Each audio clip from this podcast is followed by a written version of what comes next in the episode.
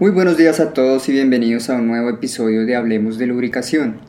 Mi nombre es Andrew Flores y en esta ocasión me adentraré en algunas de las características de los aceites lubricantes que son importantes para su selección.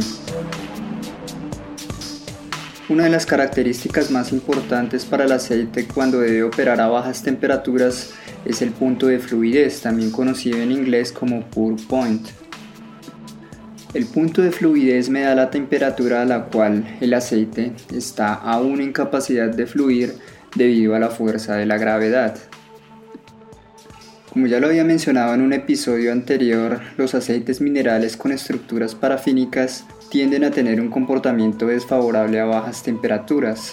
Las estructuras parafínicas a bajas temperaturas tienden a cristalizarse, lo que afecta la fluidez del aceite. Por otro lado, los aceites sintéticos ofrecen una buena fluidez en un rango amplio de temperaturas.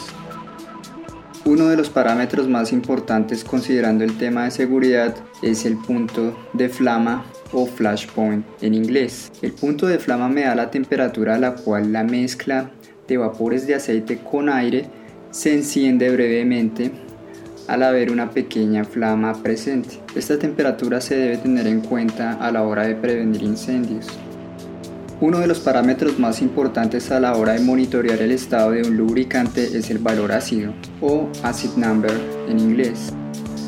Este parámetro se determina comúnmente mediante titración, es decir que se mide la cantidad de hidróxido de potasio que es necesaria para neutralizar los ácidos de la muestra. Este parámetro sirve para determinar el nivel de deterioro del aceite debido a reacciones químicas como por ejemplo la oxidación, en la cual se generan productos ácidos. Además de esto sirve como indicador del consumo de aditivos.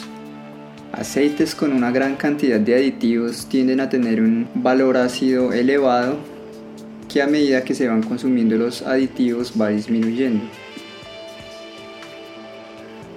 Otra característica importante tiene que ver con la cantidad de aire que hay en el aceite.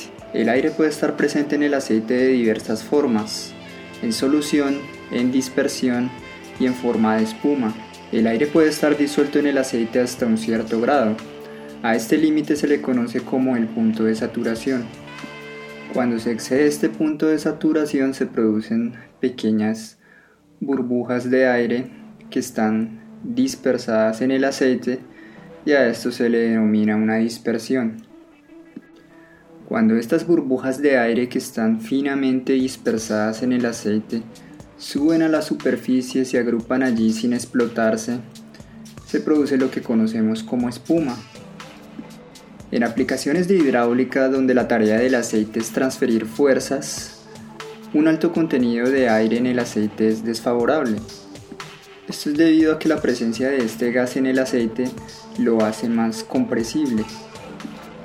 El nivel de aire disuelto en aceite hidráulico está en alrededor de 10% en volumen. Que haya aire en el aceite también facilita que se produzcan reacciones químicas como la oxidación. Además de todo esto, si el aire está presente en forma de espuma, puede ocasionar daño en bombas, otra característica importante es la compatibilidad de los aceites con otros materiales, como por ejemplo con los elastómeros, que son el material del cual están hechos la mayoría de los sellos. Una mala compatibilidad puede dar lugar, por ejemplo, a un endurecimiento y a un agrietamiento de los sellos. En otras ocasiones se puede producir un aumento significativo de volumen del elastómero, esto ocurre por ejemplo cuando interactúa el aceite mineral con el elastómero EPDM. Todo esto puede resultar en fugas de aceite, lo que a su vez puede resultar en consecuencias desastrosas para la maquinaria. Un último aspecto que quiero mencionar en este episodio es la filtrabilidad, es decir, qué tan fácil se deja filtrar un aceite.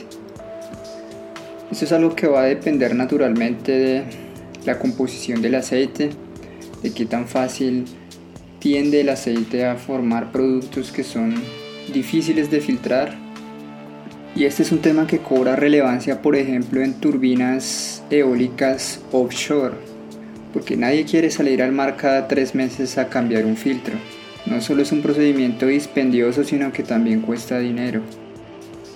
Para determinar estos y muchos otros parámetros existen procedimientos de prueba que están definidos en normas internacionales como lo son ISO y ASTM y también normas que han sido desarrolladas internamente por diferentes compañías. Por esta razón muchas veces existen varios procedimientos para determinar el mismo parámetro. Así llego al final de este episodio, espero que haya sido de su agrado. Estén atentos a los próximos episodios y hasta la próxima.